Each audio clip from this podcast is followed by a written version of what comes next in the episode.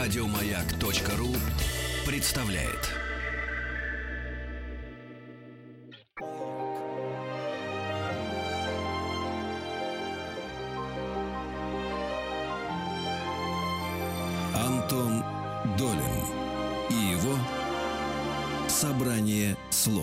Здравствуйте, у микрофона Антон Долин. Сегодняшний наш эфир посвящен, ну, я думаю, одному из самых э, ажиотажных э, и событийных и важных русских фильмов этого сезона, этого года. Это фильм Андрея Звягинцева «Нелюбовь». Сегодня у нас в гостях режиссер и соавтор сценария картины Андрей Звягинцев. Андрей, привет. Приветствую. А также у нас в гостях э, Анна Чугреева, она координатор поисково-спасательного отряда «Лиза Алерт», представители которого у нас не раз бывали в эфире. Но в данном случае еще и человек, э, связанный с фильмом. А как, каким образом и почему, сейчас наши гости нам постепенно и расскажут. Э, и, наверное, с Андрея начнем. Да? Расскажи, как это получилось и на этапе ли замысла или сценария, или начала уже съемок ты понял, что необходимы вот эти волонтерские отряды для того, чтобы эта часть фильма, а фильм рассказывает о пропаже ребенка его поисках, для того, чтобы это все было достоверным и чтобы оно было настоящим, таким, как в жизни. Когда стало ясно, что одним из ключевых сюжетных героев, я бы даже назвал это героями нашего фильма, а в частности координатор нашего, наш координатор, которого зовут Иван, я считаю его, в общем, можно сказать, одним из главных героев этого фильма. Пусть он появляется на 55-й минуте из, из двух часов, то есть ровно в середине фильма, но с него-то и начинаются очень важные события в картине. Сразу стало очевидно, что без фактуры, без, э, без знания того, как именно работает э, поисково-спасательный отряд, и все у нас началось как раз именно с Лиза Алерт. Мы узнали историю создания этого движения, она нас поразила просто в самое сердце. Это я говорю, мы, имея в виду Олега Негина, который собирал э, материал. Олег Негин – это автор сценария. Олег Негин, который автор сценария «Не любви» ну и, и всех остальных моих сценариев, можно сказать. И без этой фактуры, без знания того, как именно происходят поиски, с чего все начинается, то есть без последовательности шагов и событий, которые эти поиски сопровождают, было невозможно обойтись. То есть выдумывать что-то, высасывать из пальца было трудно, и стало понятно, что нам нужно познакомиться с этим отрядом, с людьми, создавшими это дело, и просто проконсультироваться. И вот эти консультации вылились в то, что на первых порах Олег смотрел очень много видео, видео, связанного с поисками, видео, связанного с какими-то курсами, обучающими э, поисковиков, и насыщал этим э, сценарий. А уже позже, когда встал вопрос, скажем, о том, вот что, например, конкретно говорят поисковики в рацию, когда они заняты своими поисками, вот тут встал вопрос э, настолько ребром, что мы прибегли к прямой помощи Лизы Алерт, и в частности вот Аня, которая практически сидела, можно сказать, на другом конце э, на связи с нами постоянно, и мы э, бросали почты и вопросы и консультационные. Такие вопросы. Могут ли наши актеры сказать, построить фразу так, а что следует за этим, какой отзыв, какой ответ и так далее, и так далее. И Аня нас э, все время консультировала. К тому же Гриша, вот, создатель этого движения, приходил к нам на съемки дважды, и я даже очень рад тому, что, посмотревший одну из сцен, которая, кстати, не вошла в фильм. Вот. Но, однако же, вот увидев сцену в магазине, на то, как одна из э, значит, правая рука, можно сказать, координатора Лена, наш персонаж Лена, разговаривает с, э, с продавцом. Он сказал, что все очень похоже, вот так и проникся. примерно. Проникся, проникся, да, проникся и сказал, что вот так примерно все оно и происходит. И если как-то подвести итог вот этим э, всем моим Э, рассуждением многословным, я хочу сказать, что я безмерно благодарен судьбе за то, что меня э, судьба столкнула с этими людьми, потому что я считаю, что эти люди совершают истинный, настоящий неподдельный подвиг. Они отдают собственное время, свободное время, время, которое можно было бы посвятить э, чему угодно, отдают вот на что называется, на алтарь вот этой беды, занимаясь поисками круглосуточными, днем, ночью, ища человека, который им совершенно неведом. Вот это нас поразило, покорило просто. И вообще говоря, в нашем времени разлито вот это какое-то такое странное э, настроение у общества, что помоги себе сам. Единственный, кто может э, изменить ситуацию и как-то помочь самому себе, так это ты сам. И перенося это не, просто на помощь самым своим близким, но и людям, которые близко рядом с тобой, живут в одном с тобой городе и так далее. Ну, конечно, это беспримерный, э, просто удивительный, простите за тавтологию, беспримерный пример какого-то такого отдания себя самого другим. Ань, скажите, а как с вашей стороны все это выглядело, что к вам обращается Андрей, и для фильма это все нужно? Раньше такие опыты какие-то бывали? Вы вообще сотрудничали когда-то с какими-то кинематографистами? Потому что, а, честно сказать, э, ну, может, есть какая-то сериальная сторона этой реальности, которую я не знаю совсем, но в кино, мне кажется, мы видим подобные сюжеты крайне редко. При том, что их кинематографичность, конечно, самоочевидна, и добавлю от себя, как москвич, что в Москве, городе, городе, который является собой именно такой грандиозный, великанский э, сток сена, в котором каждый из нас крошечная иголка, э, это, ну, вроде бы напрашивается. За шесть лет существования отряда к данному моменту уже ну, достаточно много народу о нас знает, и все больше и прессы, и каких-то любителей, каких-то выпускников различных вузов, которых заинтересовала эта тема, чаще всего на э, собственных началах, потому что им тема эта интересна, они хотят что-то снять. Часто обращаются, э, мы хотим фильм, мы хотим дипломную работу, вот что-то такое. Пресса часто обращается довольно, да. Когда к нам э, обратились коллеги Андрея. Ну, изначально как это? Мы всегда откликаемся, потому что для нас э, любое упоминание о нас – это привлечение добровольцев. Чем больше добровольцев, тем больше спасенных жизней. Сколько сейчас добровольцев в отряде?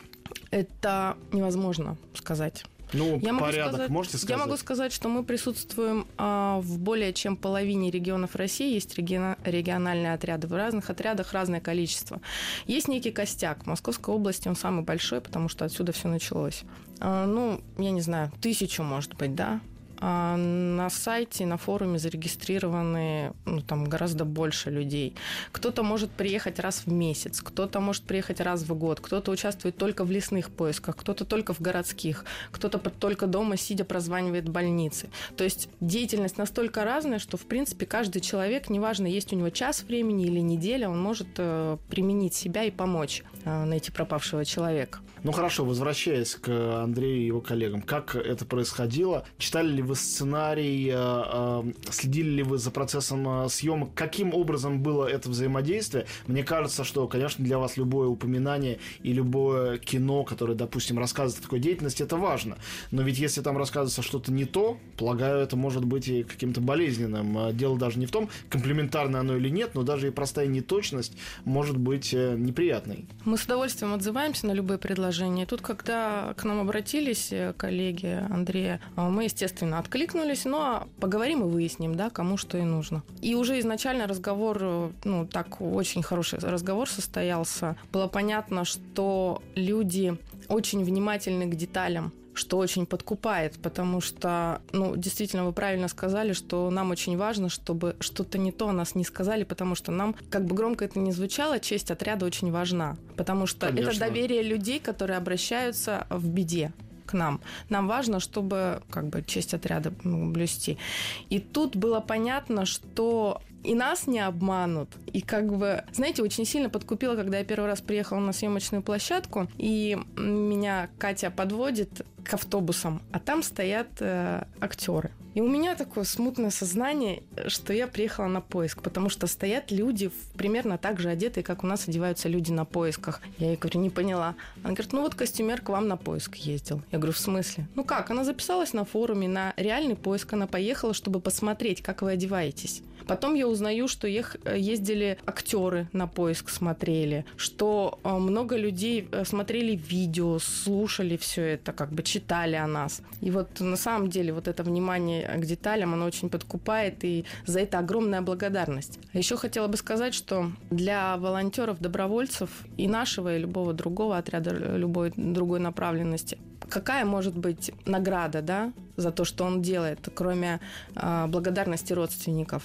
Когда люди, которые являются в обществе авторитетом, да, в своей области, говорят, да, мы будем вот отсюда брать пример, мы будем вот по этому лекалу делать сцену из фильма. Вот это очень большая благодарность для наших ребят. Они лишний раз еще больше убеждаются в том, что это ценно, это важно, ну, и они на правильном пути. Андрей, скажи, пожалуйста, а до какой степени это вообще отвечает твоему методу, скажем, и в других фильмах тоже? И твое ли это было требование и желание, чтобы а, вот до такой степени соблюдалась эта точность? Ведь э, мы все помним, как начиная с э, твоего первого фильма «Возвращение», ты позволял себе, ну, любого рода фантазии на э, экране тоже, то есть мы видели мир, выстроенный режиссером. Понятно, что э, те, кто непосредственно занимается подобными процессами, например, живет в таком или в этом доме, в котором ты живут герои твоего фильма, или у которых кто-то пропадал, и, допустим, там ребенок, его искали таким образом, они могут заметить неточность. Но это какие-то крохотные проценты, ничтожные. Всегда можно все придумать. Очень многие твои коллеги так и поступают. До какой степени тебе была важна эта точность? Требовал ли ты ее от актеров? Откуда вообще это явно делающее съемки более сложным, длинным, кропотливым процессом? Откуда это намерение, желание взялось? Но я вот уже сказал вскользь, что для того, чтобы обрести, собрать э, фактуру который ткется как раз именно из деталей, естественно. Ну, что можно придумать лучше, чем не обратиться к первоисточнику? Другого пути я просто не знаю. Иначе просто нужно было бы совершить еще более значительную работу по выдумыванию и измышлению какому-то. Ту работу, результат которой не имел бы никакого отношения ну, к подлинной жизни. Вот. Тут было совершенно очевидно, что надо брать пример э, с Лиза Алерт, с того, как именно они подходят к своей работе, как они одеваются и так далее, и так далее. И все эти моменты были э, обговорены и с художником, и, и с актерами. Актерам я просто поставил такое условие или требование, что после того дня, когда они будут утверждены, у них будет еще минимум месяц, а то у некоторых и полтора, чтобы непременно записаться к вам на форум и походить на эти поиски. Причем, скажем так, инкогнито. Я их просил делать это инкогнито только с той целью, чтобы, знаете, как это называется, наблюдение за электроном меняет его траекторию, чтобы люди, которые занимались своим делом, продолжали бы заниматься своим делом. А актеры, помогая им, участвуя как неофиты в процессе поиска, просто наблюдали бы за ними. Потому что упражнение актерского мастерства на наблюдение, которое было придумано еще сто лет тому назад, никто не отменял. Это очень важный элемент актерской, э, как бы, инструментария актерского. Он из этого ткет своего персонажа, из наблюдения за людьми. Вернемся после маленькой паузы. Антон Долин и его собрание слов –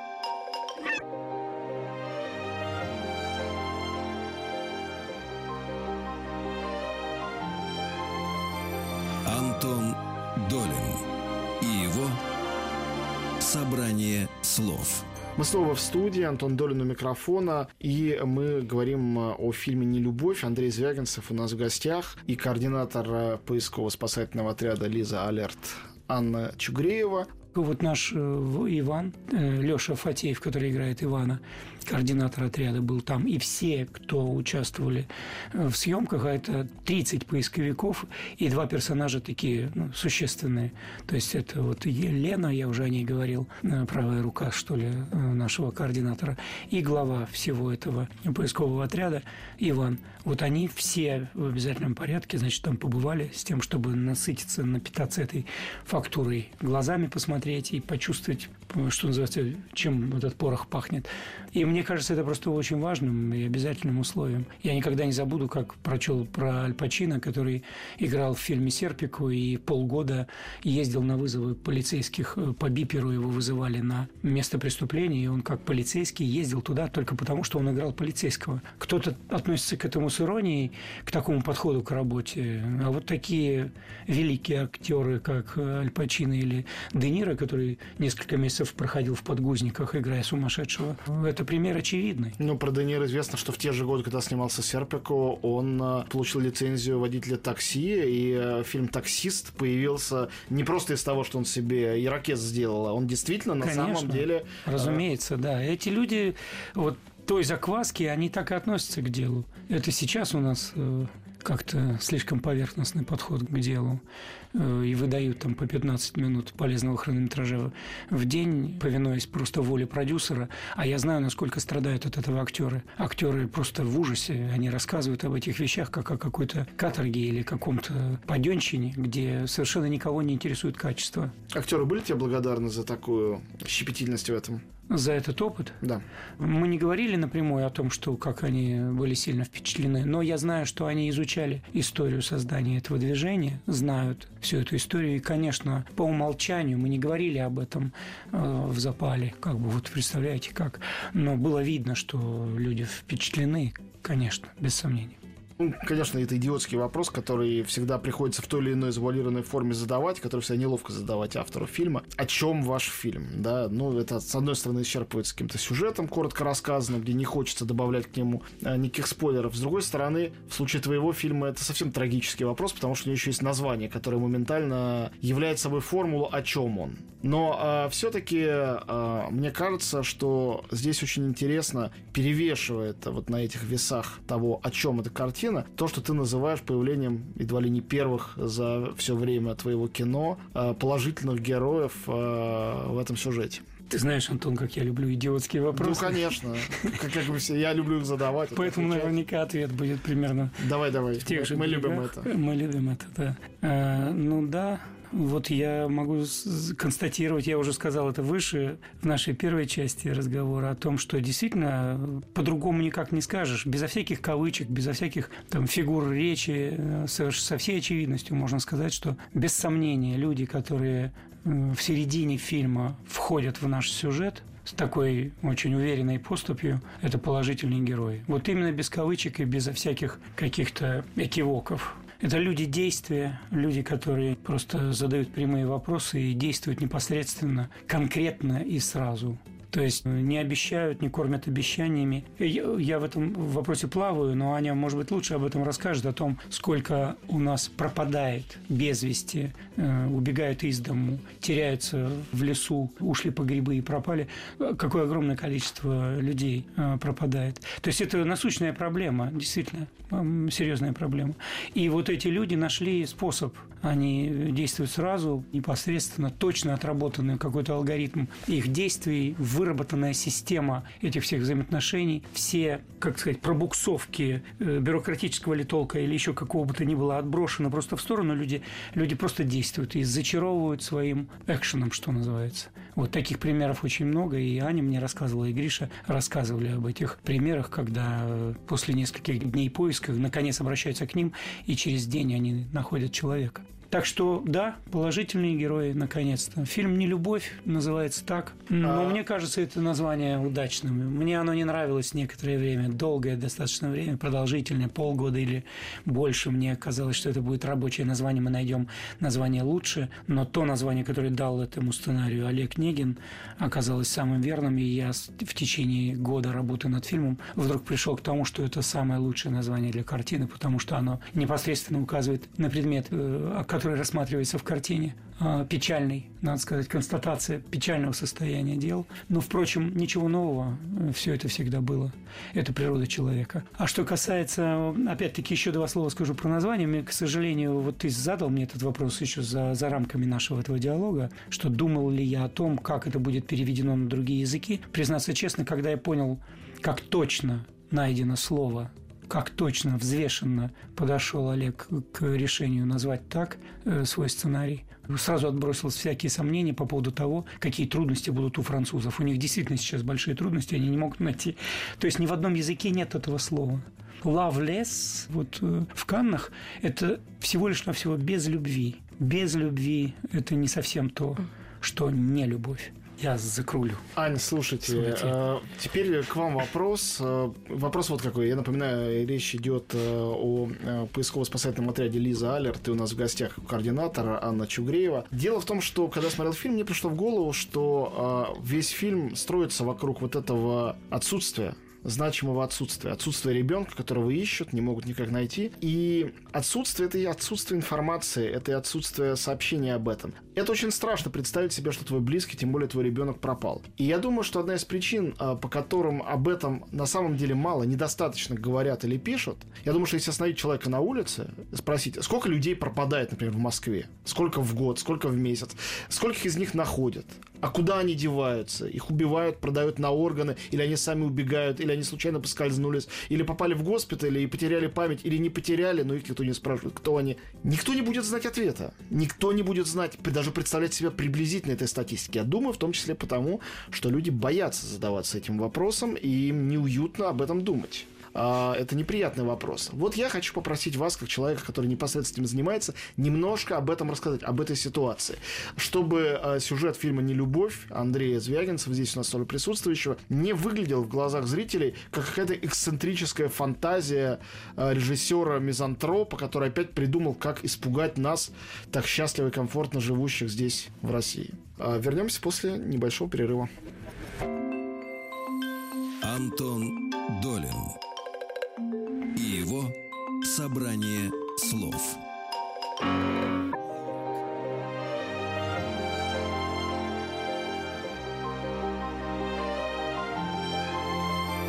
Антон Долин и его собрание слов. Мы снова в студии, Антон Долин у микрофона, и мы говорим о фильме «Нелюбовь». Андрей Звягинцев у нас в гостях и координатор поисково-спасательного отряда «Лиза Алерт» Анна Чугреева.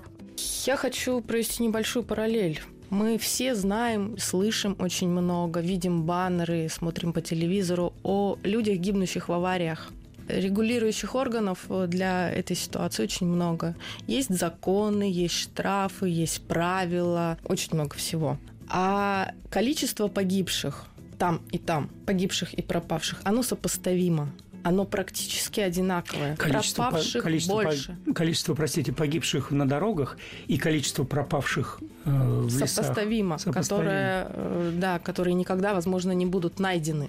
Но этим никто не занимается, об этом никто не говорит. У нас нет специализированных организаций, которые официальных, которые занимаются поиском природной среды. Как появилась Лиза Алерт? Потому что просто этим никто не занимается. Есть, э, Подождите, просто... извините, что я перебью. А в других странах существуют такие организации? Там волонтерские, но там к волонтерству другое отношение. Там э, поддержка волонтерства и ну, как бы тоже за, за счет волонтерства. Потому что, вот, допустим, лесной сезон короткий, три месяца. А все прекрасно понимают, что не имеет смысла год держать штат, который будет работать три месяца. И логично, что это выполняют волонтеры. Такое большое количество людей, которые занимаются одним делом, идущие под одним флагом, наверное, может кому-то помешать. Просто не все понимают, что это сила, направленная на добро. Ну и... Никакой человек на зарплате не будет это делать. Мы а, нигде не зарегистрированы, это принципиальная позиция отряда. У нас нет никаких расчетных счетов, кошельков, мы не принимаем материальную помощь. К нам часто обращаются, когда нас узнают, чтобы нам помочь. Мы принимаем оборудование, которое нам нужно для поисков лесных фонари, навигаторы, рации, там, не знаю, канцелярию. Приносите, пожалуйста, с удовольствием возьмем, спасибо скажем, на сайте отблагодарим. А по поводу количества, еще раз вернусь к сравнению. Ну вот э, за 2016 год э, количество заявок только к нам, а это только те, кто о нас знает. Можете себе представить, какое общее количество, если у нас их больше 6 тысяч. И из них 12% э, не найдено, это почти тысяча. И столько же примерно погибших.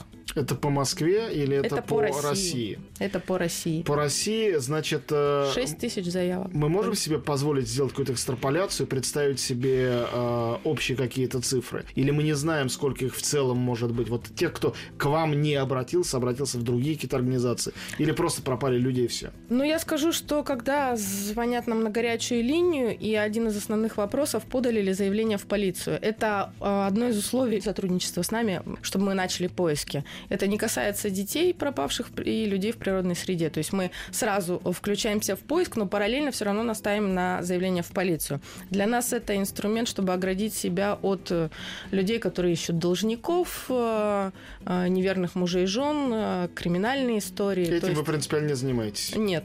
Мы ищем людей, которые попали в беду.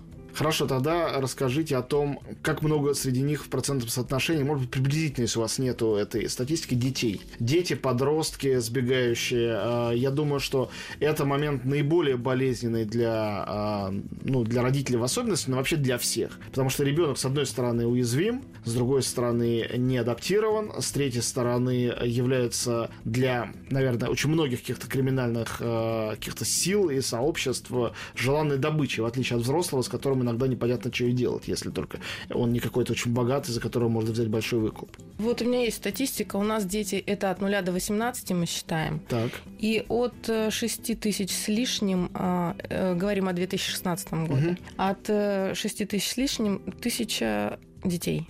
Понятно. Погибшими найдены 45, не найдены 72 из них.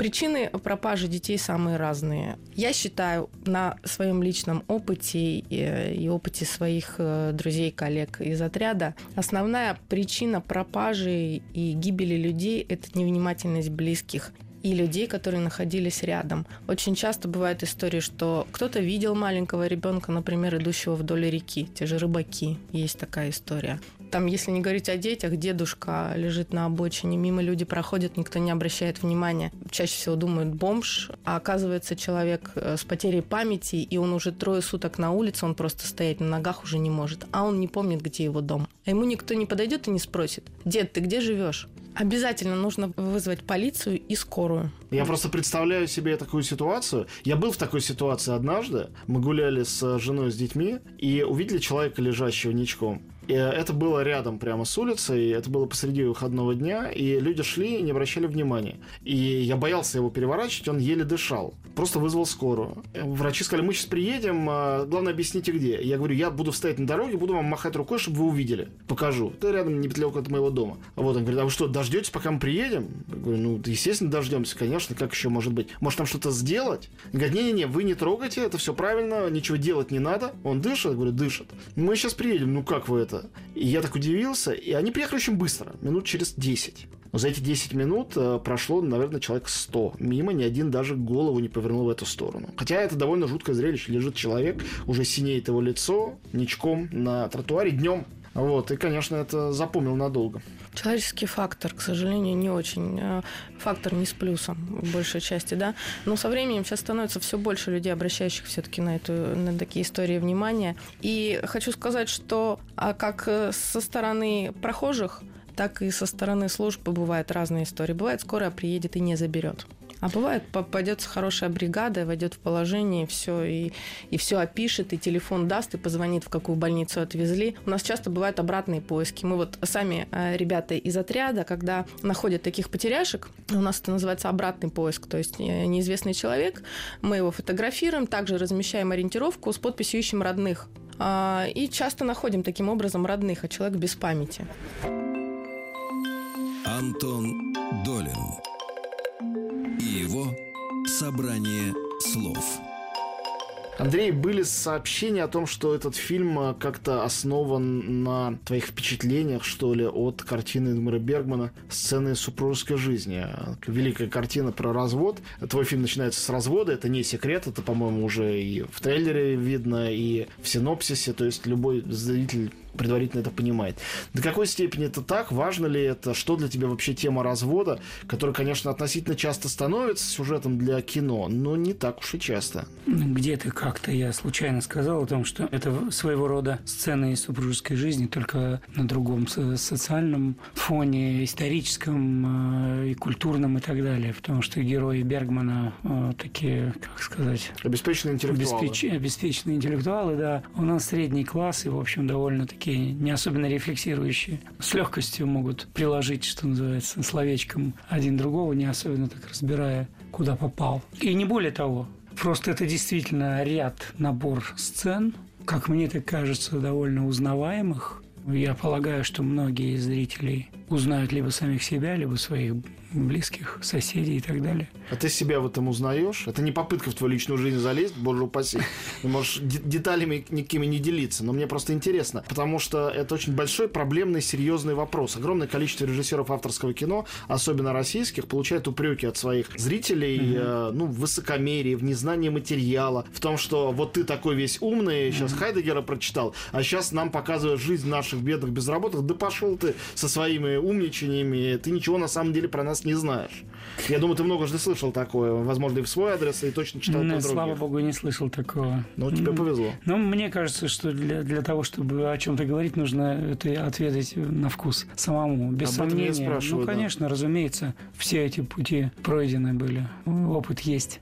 Опыт э, сын ошибок трудных помогает. Без okay. сомнений, конечно. А, а Я тебя... поэтому и говорю, что это все узнают в них, в этих персонажах и самих себя, в том числе, ну, по крайней мере, честно посмотрев в глубину своего опыта, увидят что-то похожее. Дело не в том, в какой форме это выражается, а в сути самого явления вот этого нелюбви или состояния, когда ты, прожив 13 лет вместе, мальчику 12, нашему герою, соответственно, они 13 лет вместе, вдруг обнаруживаешь, что ты у разбитого корыта и что совершенно удивительные вещи тебе приходят на ум, что, оказывается, ничего и не было. Я думаю, что многие могут этим, ну, если не все, то многие могут поделиться таким опытом. Мы не говорим о присутствующих с обеих сторон.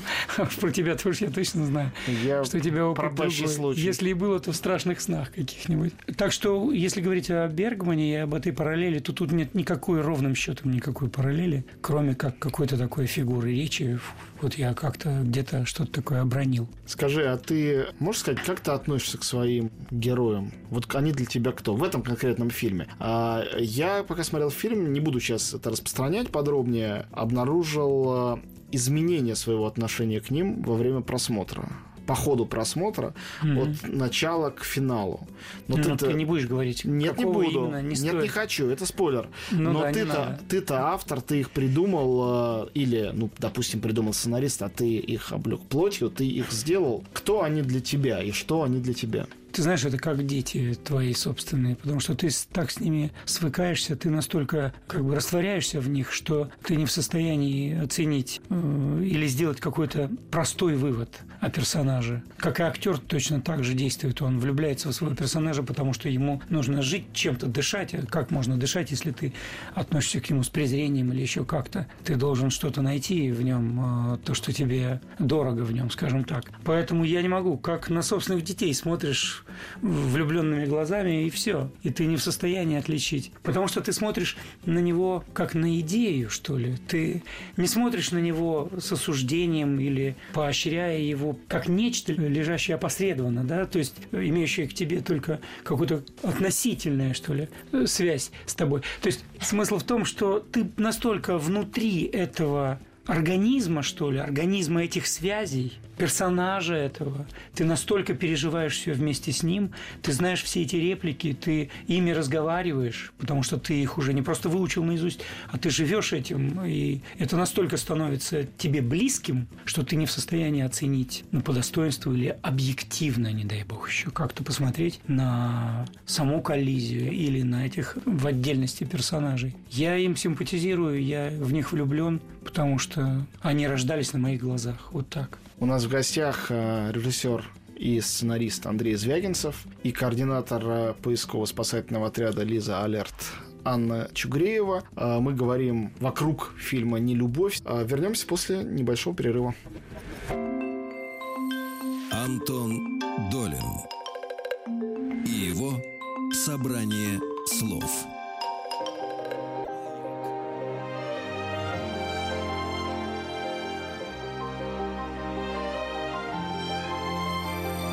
Антон Долин и его «Собрание слов. Мы снова в студии, Антон Долин у микрофона, и мы говорим о фильме «Нелюбовь» Андрей Звягинцев. У нас в гостях также Анна Чугреева, координатор поисково-спасательного отряда «Лиза Алерт». Я к вам, если можно, обращусь в данном случае не как к координатору отряда, а как к потенциальному зрителю фильма. Как вам кажется, вообще, вот такой наш, людей, занимающихся кино, идеалистический подход, что фильм может что-то изменить, на кого-то повлиять, немножко сдвинуть равновесие шаткое или, наоборот, его восстановить в обществе. То нарушившееся равновесие, о котором мы постоянно говорим, которое мы видим в той статистике, которую вы сейчас нам рассказали в том числе. Как вам кажется, может это при помощи кино как-то чуть-чуть, ну, так тронуть людей, чтобы они что-то сделали, а не, а не только на секунду э, им взгрустнулось, и они пошли себе дальше. Как вы говорите, проходя мимо человека, который упал, например, и забыл, кто он и откуда. Я предполагаю, что люди, которые любят кино Звягинцева, это та самая активная общественность, та самая средина, которая участвует и в нашей деятельности тоже. Просто какие-то из тех зрителей о нас еще не знают, а благодаря этому фильму они о нас узнают и, возможно, к нам присоединятся. Все равно, вот в каждом дворе, если будет хотя бы по одному человеку от нас, то будут знать, будут видеть соседи. Это же сарафанное радио. У меня стоит машина с наклейкой Лиза Алерт.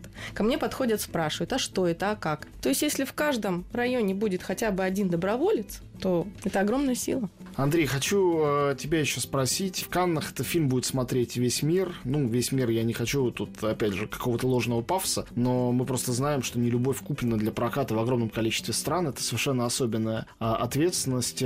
Как тебе представляется, по опыту с предыдущими фильмами, насколько по-разному твои картины, особенно те, которые узнаваемо показывают российскую реальность, как фильмы «Елена» и «Левиафан», насколько по-разному их смотрят в разных странах и насколько по-разному их смотрят в России и за пределами России России, тут я уже не отделяю, скажем, Америку от Европы, а Европу от Азии. Я не знаю, признаюсь честно, Антон, я только слышу вести с полей. Я не думаю, что она какая-то настолько специфическая, российская. Люди ссорятся, дерутся, расстаются, рвут на части, в клочья прожитые там годы, делят детей. Во всем мире всегда это было. Это, я говорю еще раз, повторю, природе человека присуще с какими-то элементами, особенностями языка, или какими-то социальными там реалиями несколько отличными. Но не более того, это история абсолютно человеческая и прямое свидетельство тому реакция на картину в наших французских не только дистрибьюторов, но и сопродюсеров Паскаль Кошто и Григуар Сурла и Винсан Мараваль, который тоже участвовал в финансировании этой картины,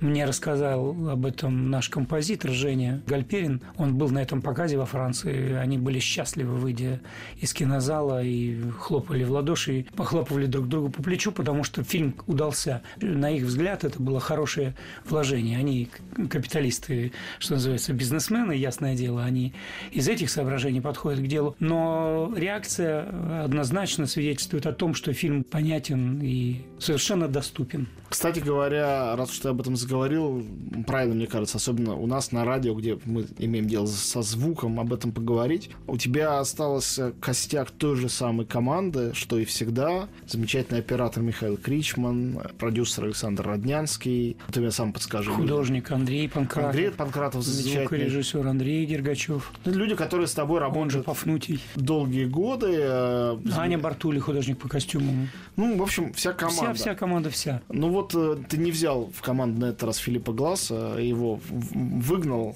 старика. Вот, ну, понятно, что он уже не молод и совсем не, тот, что раньше.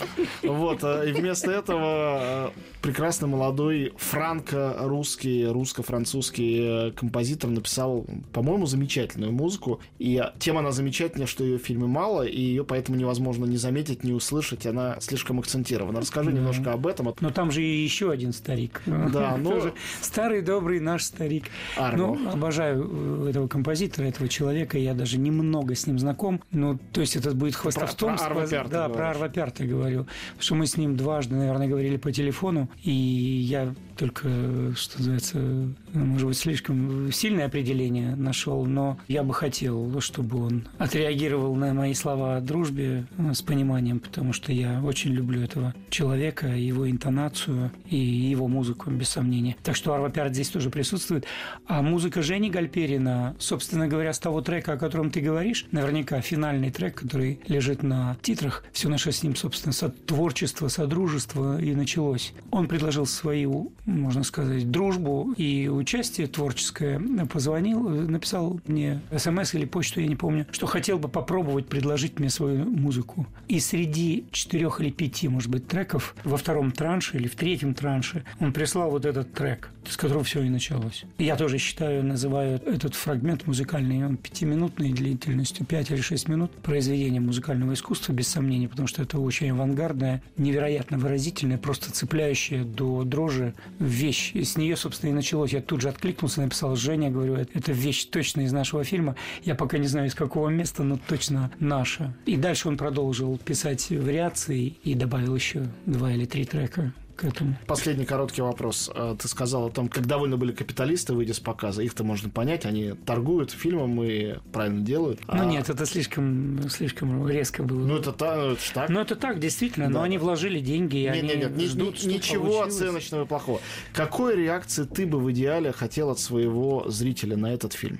Отклика человеческого отклика. По сути, фильм для меня встал на ноги, я тебе говорил уже за пределами этого диалога, что он встал на ноги, когда весенний блок мы закончили и появились важнейшие эпизоды для картины. И тогда фильм ожил, задышал, но встал на ноги и пошел вот тогда, когда я услышал некоторые реакции зрителей, которые сказали, что это очень важный фильм и что он спасет немало жизней. В том смысле, что только ради этого и делается, и совершается акт искусства для того, чтобы человек помнил о том, к чему он призван, кто он, для чего он. Ну и так далее, etc., etc.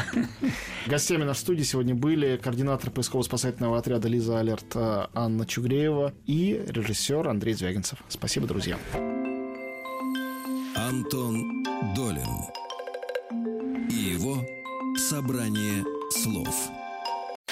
Еще больше подкастов на радиомаяк.ру